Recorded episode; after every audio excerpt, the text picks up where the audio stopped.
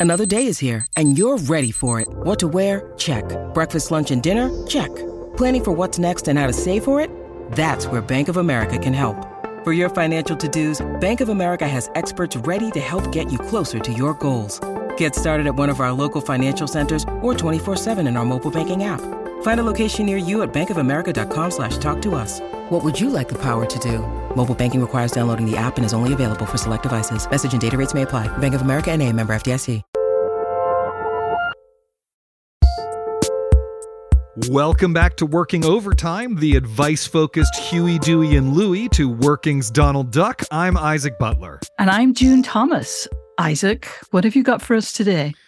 I've got some fairly sore hip flexors because I overdid it working out this morning, but I also have an art related project I want to talk about, which is I just have this thing that I think you'll be particularly helpful with, which is garbage time. No, I am not talking about dumping out your trash, although, you know, I know you had to do a lot of that when you moved. You know I'm talking about what you do when things aren't working out, oh, when they yes. aren't clicking, when the inspiration won't come, when every sentence or brushstroke or note you write down is just excruciating, when you're in a slump, creatively, professionally, spiritually. How do you navigate it? How do you get through it? I know just exactly what you're talking about, but why did you want to talk to me about this, Isaac? What are you saying? No, no, June, June, I didn't mean it that way. No reason to get paranoid. I want to talk to you about this because you are so well read in the world of productivity oh. and ah. creativity and advice. And I just have a feeling that you have a lot of deep knowledge about this. But before we get to that, let me just ask do you ever feel these kinds of slumps, either the creative ones, you know, oh, writing is just not coming out right now, or the professional ones, like, why am I doing this? Why am I not a goat farmer? What's the matter with me? I can honestly say I've never wanted to be a goat farmer or anything else that involved working outdoors. But yes, I have definitely experienced moments, nay, days where writing just seemed impossible. And I had both crises because I did at that point wonder if I could possibly learn to do decent latte art and get a job as a barista. I've never actually gone as far as trying to test that though. What about you, Isaac? Yeah, I mean, I think you know, uh, people go through quarter life crises, people go yes. through middle life crises. You know, mm. I went through a, a, big quarter life crisis. What kind of artist do I want to be? Kind of thing that led to me applying to graduate school and kind of uh, de emphasizing theater and focusing on writing. That's when I feel like I had the last real what does it all mean kind of crisis. Cause like even when I wrote the first book that I wrote didn't sell and I eventually stuck it in a drawer, right? Like Oof. that was really hard and painful, but I didn't think, why am I doing this? I thought, yeah, okay, yeah. I'm gonna I'm gonna come up with something else now, you know? But creatively, sure. I mean, slumps and fallow periods happen pretty regularly. We we had a guest on working at one point, the amazing choreographer Annie B. Parson. And when I asked her, "Do you ever get blocked?" or you know, what do you do when you get creatively blocked? She said, "I don't I don't experience that." Oof. And my mind was blown because you know, I don't quite feel in a slump right now, for example, but I do feel a real struggle to get the motor of the new book I'm writing started. I'm not even talking about writing it. I'm just talking yeah. about researching it, thinking about it. You know, that moment where like sort of everything you do during the day, sort of no matter what it is, even if it's scrambling eggs, relates back to the book. Yes. I just haven't gotten there yet. I'm priming the pump, I'm pulling the cord, the motor's just not catching. And, and I'm honestly starting to get kind of frustrated about that. I know it'll happen in the future. I know that it's just I don't have enough free time right now. But I'm not sure that, hey, just wait it out and it'll happen eventually is mm. the best advice exactly. But sometimes that's actually what you need to do is just relax, you know? Yeah. Are there particular circumstances where you have had to just keep the faith and wait it out? Yeah, absolutely. I know that for me, there are days when there just isn't any point in me forcing myself to sit at my desk because I'm just too tired or too distracted or just not in the mood. And unless mm there is an absolutely unskippable, unmovable deadline that means I just can't take a break. It's just better for your health, for your creativity, for your relationship to do something different. And I suspect that even if you do have an unmovable deadline, it's still better if you do that. You know, just put yourself in a different location, just shake yourself up a little bit.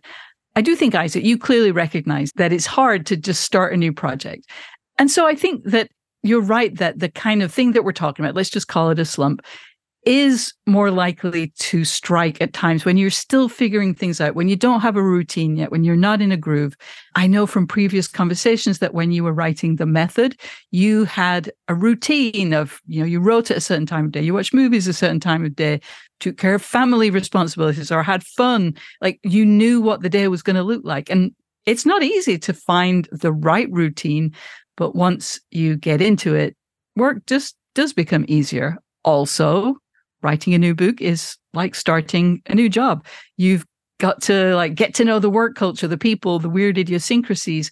And when you're writing a book, it might be like figuring out what library databases you'll end up going back to again and again, what kind of material you'll be reading. I know you've mentioned that you read a lot of PhD theses for the method. Well, maybe there'll be something else for this book, congressional testimony, who knows? But it takes a while to figure that stuff out. So, you know, be kind to yourself. Well, we are not going to wait it out any longer. Well, maybe just a little bit longer, actually, because we're going to take a quick ad break. When we come back, I'll pick June's brain for advice on the old slumperoo. When you need mealtime inspiration, it's worth shopping Kroger, where you'll find over 30,000 mouthwatering choices that excite your inner foodie. And no matter what tasty choice you make, you'll enjoy our everyday low prices, plus extra ways to save, like digital coupons worth over $600 each week. You can also save up to $1 off per gallon at the pump with fuel points. More savings and more inspiring flavors make shopping Kroger worth it every time. Kroger, fresh for everyone. Fuel restrictions apply.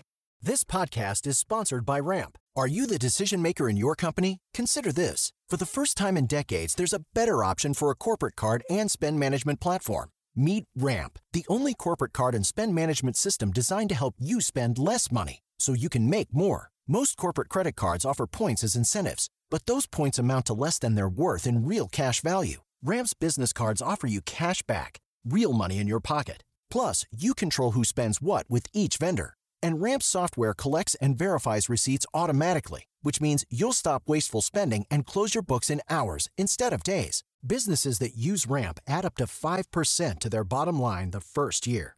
If you're a decision maker, adding Ramp could be one of the best decisions you've ever made. And now get $250 when you join Ramp for free. Just go to ramp.com slash easy. Ramp.com slash easy. R-A-M-P.com slash easy. Cards issued by Sutton Bank and Celtic Bank members FDIC terms and conditions apply.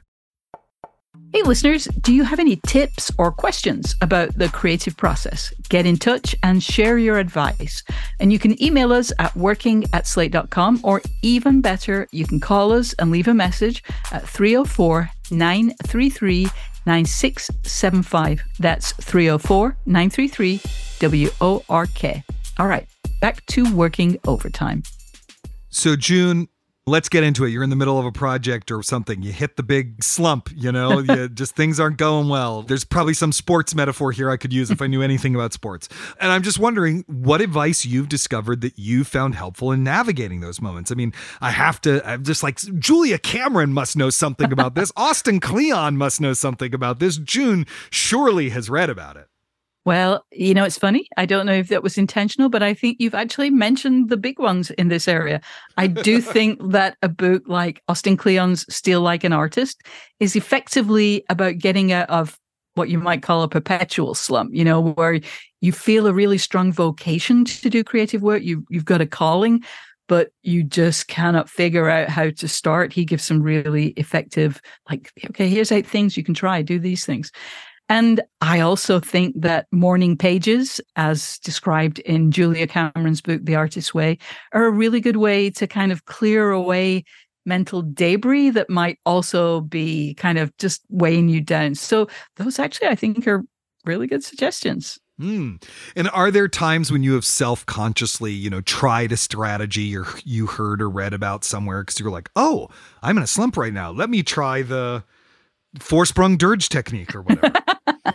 there are actually. So I do have an anti slump strategy, and it's something that came up an episode of Working from 2022 when I spoke with the writers and sort of cultural curators, Rob Walker and Josh Glenn. Josh talked about lining up a lot of different kinds of work. For example, on a very basic level. This could be admin that you just have to take care of, things you have to write, material you need to read, whatever these boxes are that you're going to kind of slot things into. Then, if the writing just isn't coming, do some admin. If you're, you know, just not able to research today, maybe try some writing you know whatever it is just just have different tasks of different types that you can turn to when the thing you're trying to do doesn't come and you know it's important that this be real work that really needs to be done. Do not just you know make up some task that really isn't necessary. But there are always things that really need to be taken care of. We just usually don't get to them Mm, totally. You know, I also think we should probably differentiate between big long term projects like yeah. plays, books, murals, films, whatever, where if you're in a creative slump, you really can take some of that time to do other work related stuff. Yeah. Project management, research, you know, and you're still working towards a larger goal. But then there's also shorter term stuff. You've been commissioned to do something, it's due in a week, you know, yeah. where yeah. even if you're slumping, you still have to get that work done. You know, in those circumstances, you need to fight through it, right? How do you approach that? Yeah. I mean, I think this is where you have to think of writing or whatever your artistic job is as being just like other jobs. Does a file clerk feel like filing? Doesn't matter. That's the job. and you know, it, it's like it, it, if it was so easy, why are we having this whole episode? Well, because right. you just cannot make yourself do that very often. But sometimes you just gotta. Yeah, you know, I think of it like not to like riff on our catchphrase "get back to work," yeah. but actually, it's like just do something. Just yes. start somewhere. Like one thing that i've noticed is i've written a couple pieces recently where just like i was really struggling to get them started or just to conceptualize them or whatever and i just be like okay it's due in this amount of time. You have enough time to write it. Just like today just you know, make a list of everything you want to talk about in this piece and then break off two of them and write about those two things. Don't even think about how they're going to connect. Just write something on this list. Write a paragraph about each of these things. And then tomorrow you'll look at those and something will spark. And almost every time that really works. That's not to say the writing got any more fun, but at yeah, least like exactly. I got it done. I made the deadline, which is ultimately what what matters. You know what I mean? Yeah. No, I think that is actually a, a, just a classic technique that even when you're a very sort of conscious writer, you've done this a lot of times, you know you can't think about the overall project, you've got to break it down. But it's hard to do that. But find the smallest possible amount, even if it's some days you just can't can't settle.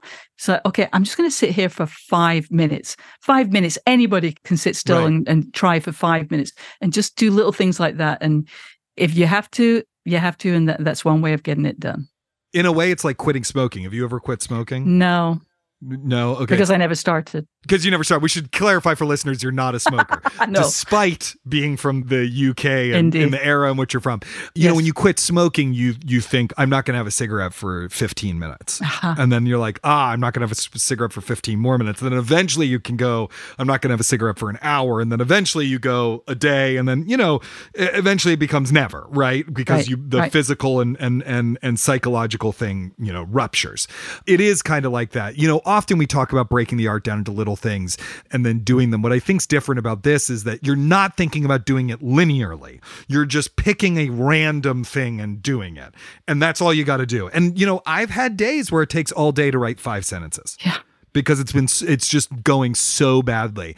And what I've learned and this is only after writing the method that I really learned this is to be like, "Hey, it took all day, but I got five sentences done." Yeah. As opposed to I spent this whole fucking day and all I got done was five sentences. You know, it, it really is a, an important shift in thinking. Totally. Sometimes, though, the slump is deeper. Ugh. You know, you have trouble even doing the researching or the project management because a part of you is like, I should just return the advance. I, I I pitched the wrong book, or why am I even bothering to be a writer? You know, um, it's time to set my paintings on fire and take to the sea as a merchant marine. You yeah, know, yeah. H- how do you reconnect with the joy of creation in those moments? So for me, I think this is a time where you just kind of spoil yourself. If you're having trouble getting into a topic, say, read one of the books or articles that you think is going to be really useful and that you'll enjoy reading. Don't try to slog through, you know, an academic article that you think it might be useful, but ah, it's probably going to be really boring. Like when you're in this feeling of slumptitude, that's not the time to tackle that kind of task. Is there something you love?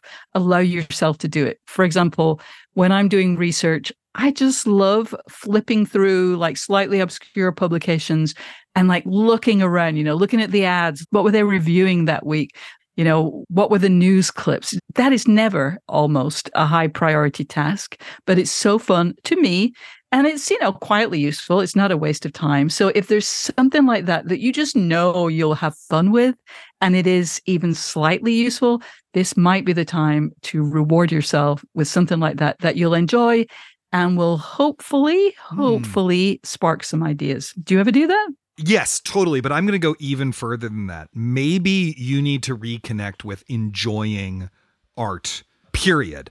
And maybe that might mean that you just have to like read a book that you haven't read by an author you love that has nothing to do with the project yeah. you're working on, just so that you can rediscover that you love reading, you know, or uh, go to a museum and just pick a random room at, you know, I live in New York City, so I'm going to mention a New York museum, but, you know, pick a random room at the Met and spend mm-hmm. an hour there because you just love being in that environment. You know, it doesn't always actually have to be right in line in your project. Of yeah. course, you do that too much and you blow your deadline yes, or, you know, you don't get anything done. You know, it's all about balance, right? But, or you could even reread or rewatch or re experience a favorite thing just yes. to reconnect with the part of yourself that fucking loves making art being part of the culture, you know, being part of this grand conversation we've been having as a species for thousands of years. I think it, it can be really helpful. But yes. we should also say sometimes that voice in your head that's saying this is the wrong project or you're in the wrong field or maybe you're not really an artist or whatever it is, sometimes that voice is right. I know people like I have a friend who wrote a, a, a really brilliant novel. I'm going to keep this anonymous. So, yes. but a friend who wrote a really brilliant novel and she was working on the follow up and it was just excruciatingly painful. And finally, she got to the point where she's like, I don't know that I really want to write another book. I don't know that writing books is what I really was put on this earth to do. And she's in law school right now. You know, there's things wow. that she cares about in the social justice field, and she wants to be a lawyer so that she can help make a difference in the world. And who knows? I mean, she's young. Maybe she'll return to writing again. I hope she does because she's brilliant at it. But, you know, it turned out that the voice saying this is the wrong thing was correct. Yeah. But how do you know? Right? We all have these, what Douglas Adams calls the long, dark tea time of the soul. You know, right, how, right. how do you know that it's time to give it all up and pack it all in? Yeah, I just think you have to be open to that possibility. You know, if you have a really long spell of just not wanting to do your damn job where every day you have to talk yourself up and and just really, you know, do five different tricks every day to just get any work done. Uh, you know, it might be time to have some serious conversations with yourself, especially in the world of art where you know we're constantly having to fight to get a chance to do something you know you have to really work hard to sell a book or to get a grant or to get a commission and if you still can't figure out a way to do any of that work or certainly to enjoy it yeah it might be time to do some serious reflection about what you really want to be doing with your life. There is so much romance in being an artist of whatever stripe. And you kind of have to buy into it, but you can also fall for your own bullshit. And I do think that, you know, just imagine what would you do instead? What your friend has done actually sounds like a brilliant outcome. I once did a whole series of working interviews about second acts, people who were I know an attorney who became a rabbi as an actual example. And I will always remember the question I said, So, what was the first stage in becoming a rabbi? He said, Well, first I had to become a Jew. So, you know, that that was really starting from scratch. So yeah, if if there's something, if there's something that you think you would enjoy doing that would really make a difference, like go for it. And if you can pull the plug before you've sunk too much time into something that's really making you miserable, all the better. You're absolutely right. And when we come back, we will talk about some of the side emotions that can come up during these periods and how to manage them. Stay tuned.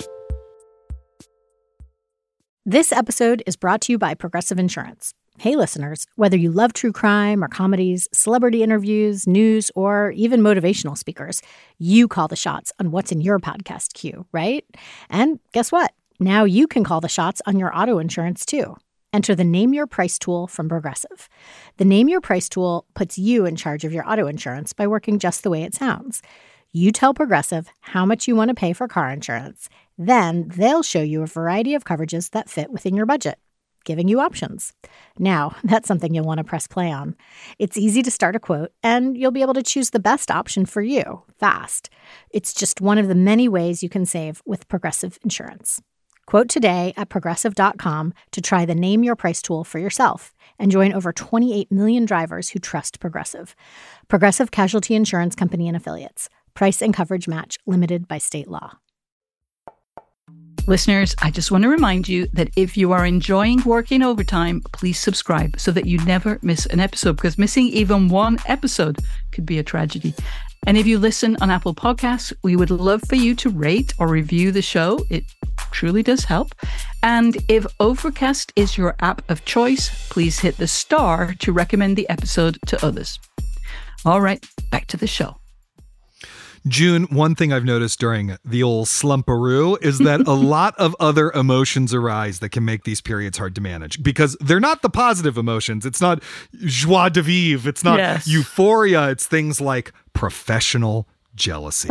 Everyone else is reading more, creating more, working harder, getting better reviews, making better work, and they look so good looking while they're doing it. Whereas you're a miserable troll in your, you know, hovel under a bridge trying to just, you know, paint one goddamn painting. Mm. Professional jealousy can be so toxic, but it is also unavoidable, particularly when we feel things aren't going well. How do you personally handle professional jealousy? I have two very specific strategies, and the speed with which I can answer this question reveals that, yes, I am familiar with this response. So the first one is very lo fi, and it is journaling. I am not a mega journaler, but when I recognize personal jealousy, or I'm just feeling envious or mad about something that is beyond my control, I find that just spewing it onto paper can bring down the temperature of my feelings in a way that just kind of releases it and I can just get on with life. And the other is to try to be hyper rational, you know? And I'll give you a concrete example. I was having trouble writing one section of my book, actually, one paragraph. It was maybe even just going to be a few sentences, but I wanted to include it and it just wasn't flowing. And then I read an article on the same topic and it was so perfect. It just sent me into a tailspin, but it was a New Yorker piece, for God's sake. You know, I had to remind myself that I was comparing my halting first draft with a highly polished, like it was the, the 150th version that was produced right. with the help of some of the best editors in the business. Like, what on earth was I doing even putting myself, you know, just even starting that conversation. So I just had to do some very harsh self talk. And fortunately, it really was a stupid thing to be thinking about. So I was able to talk myself down. What about you? Yeah, of course I've experienced this. I experienced it a lot more in theater. Oh my oh, god, I was wow. so jealous all the time, uh, and it was one of the reasons why I sort of moved out of it was that that was really poisonous.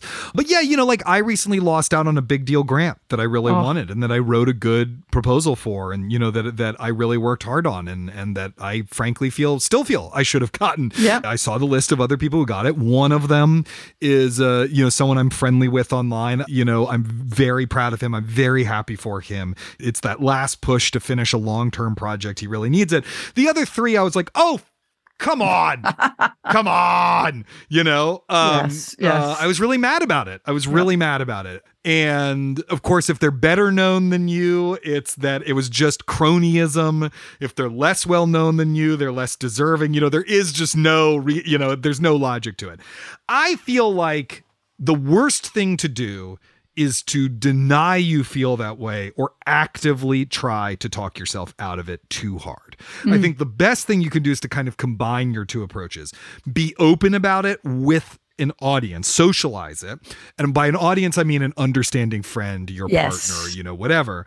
But as you talk about it, have some self awareness and humor about it, right? To basically say in advance, I'm going through a rough time. And that's where this is coming from. But god damn it, I can't believe that charlatan got a rave review in the Times, right? and then you can both laugh about it and that defangs it. Everyone really does go through this. So having a bit of sense of humor is important. Like, do you know that poem, The Book of My Enemy has been remaindered?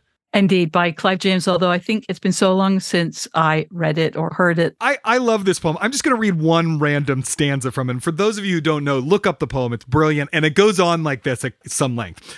The book of my enemy has been remaindered, and I rejoice. It is gone with bowed head like a defeated legion beneath the yoke. What avail him now his awards and prizes? The praise expended upon his meticulous technique, his individual new voice. Knocked into the middle of next week, his brainchild now consorts with the bad buys, the sinker, clinkers, dogs and dregs, the Edsels of the world of movable type, the bummers that no amount of hype could shift, the unbudgeable turk turkeys. what I love about this is it's so petty, but it's so funny about being so petty. It is okay to be petty. You know, just don't put it in public. Don't put it on Twitter or whatever. Don't write that person an angry email. Yes. You know, just be petty with your friends. Shit talk people, gossip, have a good sense of humor and self awareness about it. Yeah. Though. Does that make me a monster? Yes, but not for this reason. No, no, no. You are a lovely human being, Isaac. You're just saying that because I turn into a wolf at the full moon. Right? so we're in different continents. That's okay. Lycanthrope discrimination. Mm-hmm, mm-hmm. But you're a human being. And to give you an example of my own pettiness, I was reading a book in a completely different genre. It's not anything I you know, it's not a competitor of mine, a very different field. But I just thought it was like just deeply mediocre. And I was just curious, like, how why are people talking about this book? Why am I seeing it? And I looked up reviews and it got like, you know, not glowing, not not fulsome praise, but it got good reviews. And it it actually I was able to turn that into like, well, there's hope for me. You know, my book doesn't have to be brilliant. You know, maybe it'll still do okay. Like you can find some positive for your own self-worth things in even the most sort of petty impulse that you can just can't deny. Yes, totally. Perhaps in closing, I just want to note that, you know, one of the other things that can happen when you're going through a real slump is to feel like it's a personal failing on your part. You know, I think that's part of the professional jealousy or the creative jealousy is like, well, if I was, you know, Don DeLillo doesn't go through slumps, does he? Or, you know, whatever it is. Yeah, yeah. The, you know, you invent another person in your head who never goes through this. But actually, almost everyone, not everyone, there are some people who don't, but almost everyone goes through this. And Yeah. even the people who never go through slumps are going to go through periods where the public or critics or their friends or whatever don't like their work. Like it, it's a bumpy ride. It's just no one, it's not smooth sailing for anyone. It's not a failing on your part. Don't beat yourself up. And that actually can make it harder to get out of when you think like, "Oh, I'm the worst." And you enter that kind of period of sort of self-flagellation and self-pity. You know? It's easier said than done not to do that, but to the extent that you cannot do it, don't do that to yourself. Absolutely. Isaac, those are some of the wisest words you, a wise person, have ever said. Well, as werewolves go, you know, I do all right. That's all the time we have for this episode, but let me leave you with one last piece of advice. I think you should probably subscribe to Working wherever you get your podcasts. And if you have ideas for things we could do better, questions you'd like us to address, we'd love to hear from you. You can send us an email at working at slate.com or give us a ring at 304 933 WORK. And if you'd like to support what we do, sign up for Slate Plus at slate.com slash working plus. You'll get bonus content, including exclusive episodes of Slow Burn and Big Mood Little Mood. You'll get bonus segments of a lot of the Slate podcasts. You will never hit a paywall on the Slate site, and you will be supporting what we do right here on Working. Special thanks to Working Overtime's producer Kevin Bendis and Working's producer Cameron Drews. I was in a bit of a slump with Working Overtime ideas, and I was rescued by three friends who suggested this week's topic. That's Elisa Gabbert, Catherine Nichols, and Jamie Green. Thank you so much for helping me out. We'll be back with a new episode of Working on Sunday and a new episode of Working Overtime in two weeks. Until then, get back to work.